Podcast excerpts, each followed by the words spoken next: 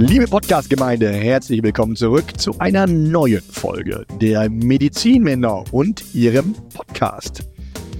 Ich habe heute die allergrößte Ehre, meinen geschätzten Kollegen, den Dr. Met, darauf liegt er sehr gewährt, Matthias Manke, am anderen Ende meiner Telefonleitung begrüßen zu dürfen. Matthias, ein herzliches Willkommen zum heutigen Podcast. Servus, mein Freund. Hallo, lieber Patrick, was freue ich mich wieder äh, mit dir am Start zu sein. Und ich habe gehört, es gibt ein spannendes Thema, nämlich Transplantation. Und ich bin gespannt, was Professor Statistik in Person von Patrick Julius uns darüber mitteilen wird. Transplant, du gehst ja schon wieder gleich in die Vollen. Transplantation, ja, das ist ja ein mega umfassendes äh, Thema und äh, ich glaube, wir haben beide auch ein paar private Geschichten, die wir da vielleicht aus unserem beruflichen Alltag nochmal nachher zum Besten geben können. Ja, äh, ein wichtiges Thema finde ich, äh, super äh, interessant und eben auch äh, teilweise behaftet mit Mythen und falschen Vorstellungen, die vielleicht auch dazu führen, dass die Menschen dem Thema etwas äh, kritisch gegenüber eingestellt sind, insbesondere hier in Deutschland. Das ist ja nicht so besonders doll.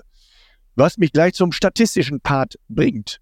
Was glaubst du denn als Unvorbereiteter, wie viele Transplantationen es in Deutschland, Organtransplantationen muss ich sagen, im Jahre 2022 gegeben hat? Ungefähr. Ach, ungefähr.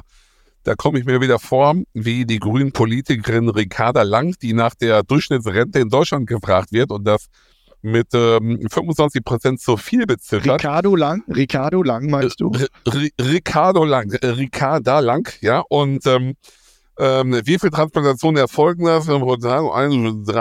Ich würde sagen, pro Jahr sind es, äh, was also alles an Transplantationen. Du, du weißt ja, was man alles transplantieren kann. Du meinst jede Transplantationsoperation. Nee, Organe, Organe, Organe. Also Organe, weil, oh, weil. Organe, no, no, no. große Organe. Große Organe. Das, das heißt, äh, wenn ich jetzt, ja, ja, ja, ja. Also ich rede mir jetzt nicht drum herum. Das heißt, also, okay. Du sagst einfach nur, jemand verunglückt und da werden alle Organe aufgenommen. Das sind zum Beispiel fünf Stück. Das heißt schon wieder fünf Transplantationen. Da kommen wir im Jahr auf 5400. Ja. Die Richtung ist gar nicht so schlimm. Also 2022 waren es 3372. Und davon war okay. jede sechste, muss man jetzt auch noch dazu rechnen, da sind nicht deine Autounfälle alle dabei, äh, jede sechste war eine Lebendtransplantation. Äh, was, was würdest du Leben gerne am liebsten transplantieren, von dem du genug hast? Ähm, ich habe überlegt, die Hornhaut, das ist nicht, dann werde ich blind. Also könnte ich doch glatt eine Niere abgeben, ein bisschen Stück von der Leber halt. Das wären so die Sachen, die ich äh, entbehren könnte. Ja, und Knochenmark. Knochenmarktransplantation würde auch gehen. Knochenmarkspende. Ja, das, das würde auch auf jeden Fall gehen. Ich, ich bin Knochenmarkspender, ähm, spätestens seitdem meine Mutter damals an Leukämie erkrankt war. Ähm, da habe ich mich testen lassen und ähm, seitdem bin ich in der Kartei drin, habe aber leider noch nie irgendwie ähm, eine, eine Anfrage bekommen, aber äh, kann das nur jedem nahelegen halt. Also das, das heißt auch ähm, in der Familie, ja, meine Mutter, Leukämie, ich war noch niemals Spender. Es wurde aber ein Spender gefunden. Deswegen, aber ich bin in der Kartei drin und ähm, freue mich darauf, irgendwann was Gutes tun zu können ja, das, das, äh, man braucht einfach nichts weiter als keine Angst dafür zu haben. Ja, völlig richtig. Ich hab, äh, bin auch, auch typisiert und äh, leider auch noch nie angefragt worden. Äh, ich habe einen Bekannten, den haben die schon zweimal angefragt und auch zweimal durchgeführt. Und das natürlich, das waren ganz easy. Also man denkt ja, oh, jetzt äh, machen wir die, machen wir dir die Hüfte auf oder sowas. In den meisten Fällen geht es ja wirklich übers Blut, dass du ein Medikament gespritzt bekommst ein paar Tage vorher. Und dann hast du so ein bisschen ja, grippeähnliche Symptome im schlimmsten Falle und dann wird dir Blut abgenommen und die Hälfte kommt wieder zurück und äh, das war's. Und äh, in einigen Fällen gibt es dann wirklich die Stanze hinten aus dem aus dem äh, Beckenkamm, aus dem hinteren Beckenkamm, was aber nicht so häufig ist. Aber auch das ist ja überhaupt kein Einsatz im Vergleich zu dem, was man dadurch äh, Gutes bewirken kann. Also für alle, die es noch nicht sind, typisiert euch die Sache mit dem Stäbchen ganz easy und, äh, und es ist wirklich, also besser und einfacher kann man nichts Gutes tun. Genau, besser und einfacher kannst du kein Leben retten halt, ja. Also bevor man irgendwo jemanden reanimieren muss, da kann man doch einfach mal so ein bisschen Blutstammzellen abgeben. Was ich dich aber fragen möchte, ist letztendlich, du hast ja gesagt, ähm, es werden so über 3000 Transplantationen im Jahr durchgeführt. Wie viele Leute stehen denn auf der, der Warteliste der Europäischen Vermittlungsstelle Eurotransplant äh, in Deutschland alleine? Was meinst du? In Deutschland. Eurotransplant? Okay. Ähm, ich würde sagen ähm, 22.143. Hm, auch nicht schlecht, aber das ist ein bisschen wenig. Aktuell sind es 9400 Deutsche, die auf ihre Transplantation warten halt. Ja, und 9400 ist eine immense Zahl bei dem, was wir an Mitbürgern aktuell in Deutschland haben. Dafür bist du auch mal zuständig. Es sind, lass mich die raten, äh, über 60 Millionen, oder? Genau. Und jetzt muss man sich das du mal vorstellen. Noch, äh, bei Deutschland 1989, ja. ja, da bin ich stehen geblieben. Das ist die, die, die, deutsche Einheit. Das ist, äh, ich weiß ja ganz genau, wie ich das gefeiert habe. Ich war Billard spielen mit einem Freund. Das war meine Einheitsfeier letztendlich, ja. Also wir, halt, wir halten fest, äh, 2024, Matthias Manke, 60 Millionen äh, Bundesbürger und 11 Bundesländer. Ähm, ja, wenn du das so sagst, dann, dann ist das letztendlich ja. so. Ja. Ja. Also wir haben, wir wissen jetzt, wie groß der Ja, aber Bedarf stell die Frage, die Frage fing, Ja, bitte. Du, bitte du. ja. Ja, nee, du, du, die Frage begann sehr interessant. Ich bin jetzt neugierig, wie sie weiter endet. Du wolltest mich was fragen. Ja, das, das, Ach, habe ich ja schon. Da bist Dann, dann haben wir uns verschossen. Das ist der Nachteil Ah, halt, wenn du das hier so übers, übers Internet machst. Das ist eine Katastrophe, ist das. Okay, äh, frag die anders. Also, was Die man ja sagen muss, äh, in Deutschland, welches, ja? Ich bin jetzt ganz ohr. Ich bin Du, ganz ohr. ist, Welches das ist, Bundesland ist denn am spendenfreundlichsten in Deutschland? das, ist eine, das ist eine gute Frage halt. Wem, wem schätze ich so ein, dass die sehr freundlich sind und ähm, Gönner sind? Das sind die Bayern. Du kommst da nicht drauf. Es ist Bremen. In Bremen sind, Bund- also wir hatten gesagt 2000 ir- oder 3000 irgendwas äh, Transplantationen in Bremen, die häufigsten, obwohl das so ein kleines Bundesland ist, auch witzig. Und die äh, am spendefaulsten sind meine Nachbarn, die Niedersachsen. Ja. Ja. Ja. Ne? Ja. Ja. So, Ja, ja, und ähm, was wird denn am häufigsten gespendet so? Was meinst du, was am häufigsten gespendet wird? Naja, naja, wenn wir wissen halt, dass äh, Lebensspenden auch so häufig ist, dann wird am häufigsten, glaube ich, äh, eine Niere gespendet oder ein Stück von der Leber. Sehr gut, sehr gut. Und was ist am schwierigsten zu, ähm, zu spenden? Oder was am Ähm, aufwendigsten äh, bei der äh, Transplantation? Am aufwendigsten, aufwendigsten glaube ich, sind äh, Herz und Lunge. Das sind so die, die großen komplizierten Eingriffe. Falsch. es ist wirklich die Leber. Äh, das ist, ähm, Herz-Lunge ist ja eigentlich relativ einfach. Die haben äh, ganz klare Anschlüsse. Das ist also nicht so schwierig. Und die werden ja meistens als Paket äh, verschickt. Das heißt, äh, Herz-Lunge meistens äh, eine reine Herztransplantation, klar. Aber häufig Herz-Lungen-Paket zusammen weg. Ja, und am seltensten werden dünn, wird der Dünndarm. Es gibt teilweise Dünndarmtransplantationen. Das gibt's theoretisch auch. Theoretisch gibt's ja alles, aber eben das ist eher selten. Ähm, in Deutschland, und das ist so ein bisschen komisch, ist die äh, Lebensspendenbereitschaft äh, international gesehen am niedrigsten. Ich, äh, in Deutschland denkt man wahrscheinlich immer, oh, weiß ich nicht, wenn ich dem noch was spende, dann will der nachher noch was von mir und, und äh, also das ist in anderen Ländern äh, viel, äh, sind die viel offener, viel bereitwilliger und Lebensspende ist natürlich gerade in der Familie am einfachsten. Ne? Also ich, ich glaube, auch in der Familie kannst du dich am einfachsten dazu hinreißen lassen, wenn du nämlich siehst, äh, wenn dein Familienangehöriger da leidet und ähm, die, die Konstellation zwischen Blut sehr gut passt. Ich, ich glaube, dann gibt es die wenigsten, die aus Angst so einen Eingriff ablehnen. Also ich würde es definitiv immer durchziehen, gerade wenn es die eigenen Kinder betrifft, aber auch äh, Mutter, Vater, ähm, da sollte man keinen Abstrich machen. Aber letztendlich ist die Medizin so weit, dass man auch jemandem anderen eine Lebensspende geben kann, halt, der nicht unbedingt aus dem Familienkreis kommt, wenn die Werte dementsprechend äh, übereinstimmend sind.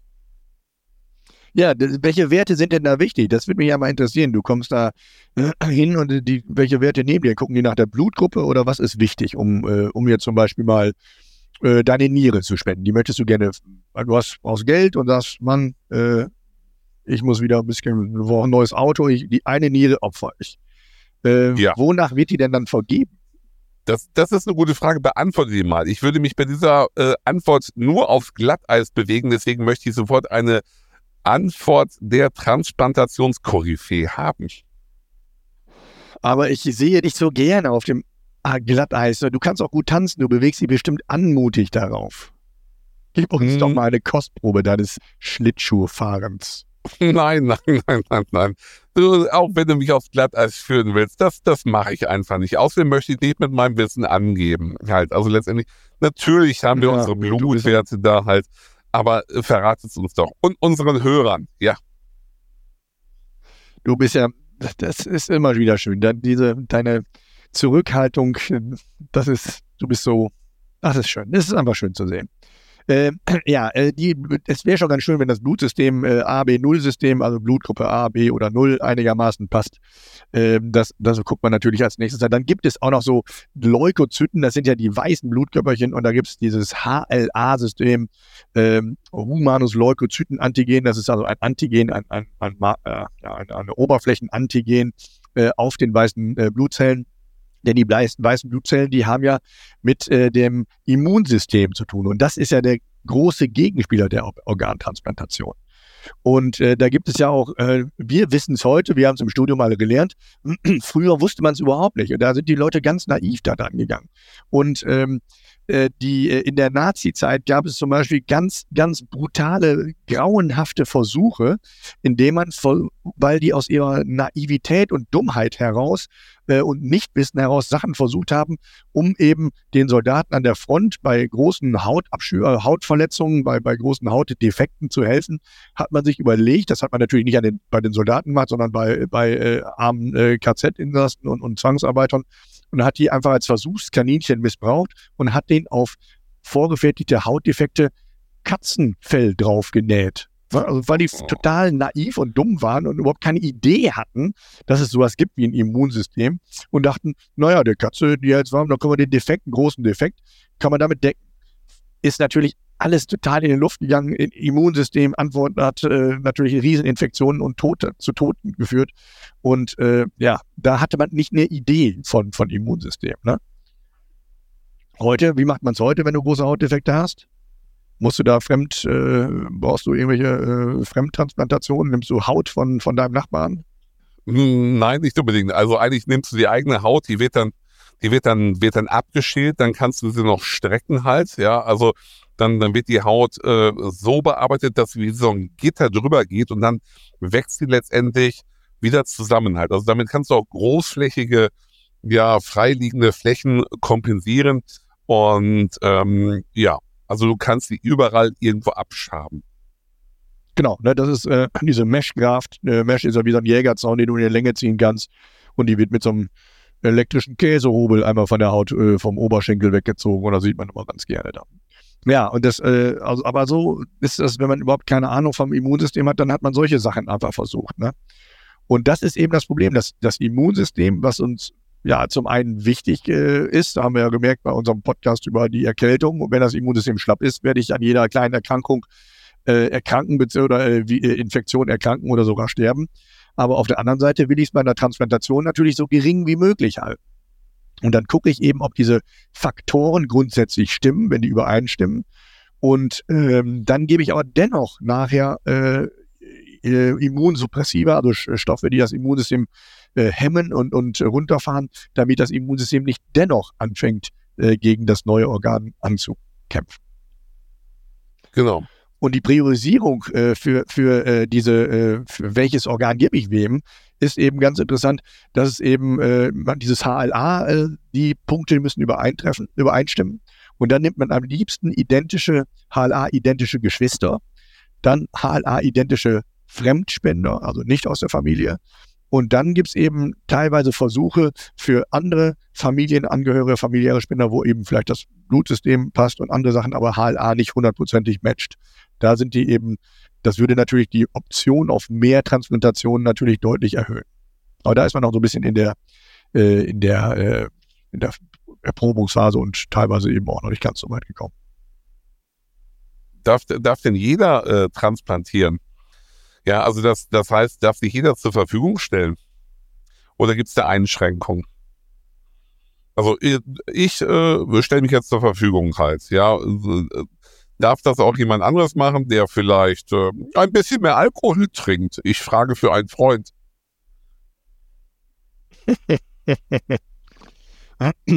also du musst gesund sein. Äh, wenn du äh, selbst an einer Tumorerkrankung erkrankt bist, zum Beispiel, brauchst du das auch nicht machen. Wenn du selber äh, auch nur noch auf äh, ein, äh, einem Pott äh, fährst, dann läuft das auch nicht. Also man muss schon drauf gucken und das wird auch im Rahmen der Transplantation gemacht. Wenn du jetzt der optimale Spender wärst, dein HLA-System ist optimal, alles ist gut, Blutgruppe und so weiter, passt. dann guckt man immer noch nach. Dann bist erstmal, wenn du jetzt im Krankenhaus bist, ja, und das, da kommen wir vielleicht auch noch auf die andere Frage gleich zu sprechen, die viele Leute stellen, die Angst haben. Sie fahr, fahren mit dem Motorrad, fallen sie um und ähm, dann werden sie sofort, äh, weil sie einen Organspendeausweis haben, werden sie sofort ausgeweitet. Das ist natürlich nicht so.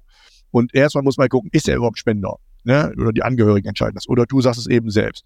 Dann muss diese HLA-Typisierung funktionieren, das Blutgruppensystem. Und dann guckt man, hat derjenige einen Infekt im Körper? Äh, hat er einen Tumor? Oder eben auch ein chronisches äh, Suchtleiden, ist er heroinabhängig oder hat HIV oder sonstige Geschichten, das läuft unter Thema Infektion, dann bist du raus. Also diese ganzen Punkte müssen alle abgearbeitet werden, äh, bis du dann letztendlich zur äh, Entnahme zugelassen wirst. Ob du jetzt eine Lebensspende machst oder eben auch äh, auf der äh, A40 verunglückt bist. Ja, wie ist das denn, wenn ich auf der A40 verunglücke? Ich bin ja Motorradfahrer. Ähm, du hast den Fall ja schon angesprochen. Das, das, heißt, muss ich Angst haben, dass ich sofort ausgeweidet werde, äh, nur weil ich meinen äh, Organspendeausweis dabei habe? Oder, oder sagen die, ach, den, den können wir noch retten halt, oder der ist hirntot und ähm, werden meine Angehörigen doch noch gefragt, wenn ich einen Organspendeausweis habe, Fragen über Fragen. Ich bring mal ein bisschen Ordnung rein. Ähm, ich habe einen Organspendeausweis, verunglücke.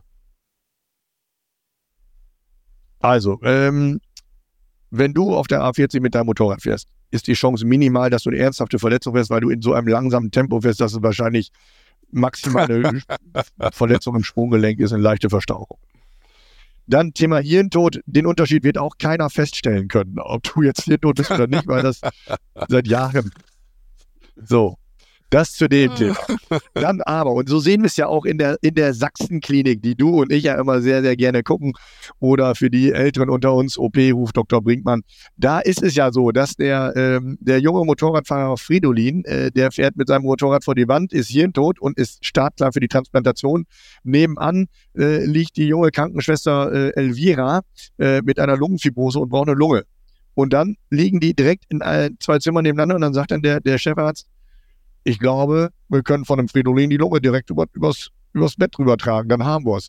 Das wäre schon sehr, sehr seltsam, dass diese Konstellation wirklich zutrifft, dass jemand, dafür gibt es ja in Leiden Eurotransplant, die das Europa, europaweit. Und wenn du hier umgibst, dann kann es sein, dass irgendwo in, in Süditalien äh, ein, ein äh, Weinkellner sagt, äh, ich brauche eine kleine, okay, bei der großen Marke, eine große Leber. Und dann kriegt er große Leber, wenn es passt wenn er auch registriert ist und ihr beide registriert seid. Aber bevor du erstmal freigegeben wirst, äh, muss erstmal der einwandfreie, einwandfreie klinische Tod ähm, festgestellt werden. Und das müssen zwei unabhängige Ärzte, unabhängig voneinander, unabhängige äh, Fachgruppen müssen das durchführen. Da gibt es verschiedene Tests, um wirklich rauszugucken, äh, rauszufinden äh, und CT und, und, und. Der ist wirklich klinisch tot. Der kommt nicht wieder. Den können wir wirklich äh, als Transplantationspatienten benutzen. Wenn dann die Eltern, die Angehörigen, der Patient selbst auch noch sagt, ja, ich möchte transplantiert werden, das ist in meinem Sinne, und dann eben, was ich eben erwähnte, die ganzen Erkrankungen und so weiter ausgeschlossen sind und HLA-Typisierung passt, dann kann es losgehen. Hast du das schon mal live erlebt? Ja, habe ich wirklich. Ähm, und das war aber ganz kann ich mich sehr, sehr lebhaft daran erinnern. Ich war äh, damals Assistentarzt in der Neurochirurgie in Norwegen und ähm, da kam, das war in Tromsø in Nordnorwegen, äh, nicht unbedingt bekannt für seine wunderbaren Sommer, sondern äh, kurze Sommer, lange Winter. Und es war wirklich ein wunderbarer Sommertag. Wir auf der Intensivstation hatten die in den Zimmern, die nicht belegt waren, die Fenster offen, weil es relativ laue Nächte war, Nacht war. Und äh, war einfach toll, wirklich ein ganz toller tolle Nacht, war richtig schön.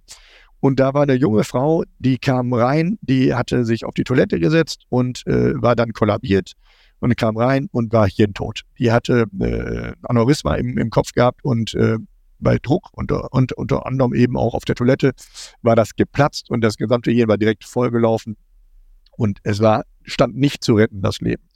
Und diese wirklich attraktive 30, 35-jährige Frau lag da äh, in so einem Sommerkleid, also war unglaublich, unglaublich, dass diese Situation eintraf. Ja, und dann musste ich das, die Kinder lagen noch im Bett und, und äh, wussten von nichts, schliefen noch und ich musste mit dem Mann darüber sprechen, dass die Frau tot ist, dass das nicht zu retten ist. Und quasi im selben Atemzug musst du dann auch das Thema Transplantation ansprechen. Und dann wird man, äh, dann spätestens dann sollte man die Sprache ordentlich kennen, um den Leuten das einigermaßen äh, emotional und, und verständlich und, und, und, und äh, angenehm rüberzubringen. Und äh, das waren schon schwierige Gespräche. Aber die hat das auch gemacht, aber es war wirklich ganz, ganz grausam. Denke ich ab und zu immer noch dran zurück. Das, Hast du das äh, gehabt? Ja. Irgendwo äh, Kontakt damit gehabt? Ja, also da, deine Geschichte ist grausam und ähm, ich habe das in Bochum erlebt. Das war auch Sommer und ich hatte, hatte Dienst letztendlich als, als äh, Unfallchirurg und war deswegen in der Klinik drin, nachts auch. Und wir hatten aber tagsüber einen äh, Rollerunfall, einen äh, Verkehrsunfall. Ich glaube, das Mädchen war 16, 17 und war dann auch hirntot. Und ähm, ja, da haben die Angehörigen auch entschieden, dass sie zur Transplantation freigegeben äh, wird. Und äh, ich bin dann mit in den OP gegangen, habe mich dann auf die Seite der Anästhesie gestellt, habe mir das dann noch angeschaut, habe dem äh, jungen Mädchen, äh, das muss man einfach so sagen, dann auch über die Stirn gestreift, weil 16, 17, das ist kein Alter dafür. Und ähm, das Transplantationsteam ist eingeflogen worden und dann wurde letztendlich Organ für Organ entnommen und das wurde dann letztendlich dann europaweit verschickt. Und äh, ja, irgendwann ähm, wird dann zugemacht, dann äh, das ist äh, eine ne ganz äh, komische, ruhige Atmosphäre, aber ähm, ja, letztendlich muss man sagen, hat sie äh, mit der Organvergabe andere Leuten wieder die Möglichkeit äh, gegeben, ähm, weiter zu leben. Und deswegen war das für mich äh, auch nie eine, eine Frage, dass ich mich dafür nicht zur Verfügung stellen möchte. Und deswegen habe ich immer meinen Organspendenausweis dabei und ähm, würde auch raten, dass jeder so einen Organspendeausweis dabei hat. Ja, ihr könnt ja auch runterladen. Ich mache jetzt mal wieder Werbung dafür, nämlich www.organspende-info.de. Kann man sich äh, den äh, ausstellen. Man kann gucken, welche Organe man spenden will und welche nicht halt. Man kann ihn als PDF ausdrucken direkt mit ins Portemonnaie geben und man tut letztendlich was Gutes. Man wird zum Lebensretter ohne viel Aufwand. Und ähm, ja, ich finde das immer was Besonderes. Und äh, das ehrt jemanden auch, wenn er zu Lebzeiten sich schon dafür entscheidet. Absolut. Also das ist, Entschuldigung, einmal rausschneiden. Absolut, äh, das sehe ich genauso. Ähm, ich habe eine ähnliche Geschichte auch mit einem jungen Mädchen äh, damals gehabt und ich finde das wirklich, also selbst als Mediziner, wenn man schon so einiges mit dem Tod und so zu tun hatte, äh, das sind erschütternde Momente und gerade, wie du das sagst, du sitzt da und das ist kein Alter und dann du weißt, wie das, ja, dass dann nachher alles leer ist und das ist schon der einzige Trost, ist wirklich zu wissen, dass dadurch andere junge Menschen vor allem äh, ein neues Leben bekommen haben und äh, das ist wirklich das Einzige, was das ist. Sonst ist es eigentlich todtraurig äh, ich ja, habe da sehr großen Respekt vor, muss ich sagen. Ja, trauriges Thema, aber auch ein wichtiges Thema. Ähm, und deswegen ist es auch wichtig, da eben mit diesen Mythen aufzuräumen, dass man da direkt äh, an der Ecke äh, überfallen wird und einem die Organe geklaut werden, nur weil man Organspendeausweis hat. Dem ist absolut nicht so. Ja, und ich denke, das konnten wir gut und eindrucksvoll heute schildern. Ja, also wie gesagt, habt keine Sorge, keine wird ausgeweitet. Dafür gibt es das mindestens vier Augen-Prinzip. Und ähm, ja, das, das eigene Leben ist immer noch das wichtigste Leben. Und darauf ist jeder Arzt geeicht. Es gibt keine Organmafia. Hier ähm, Organspende wird nicht bezahlt. Das ist letztendlich alles verboten und das ist auch ganz gut so.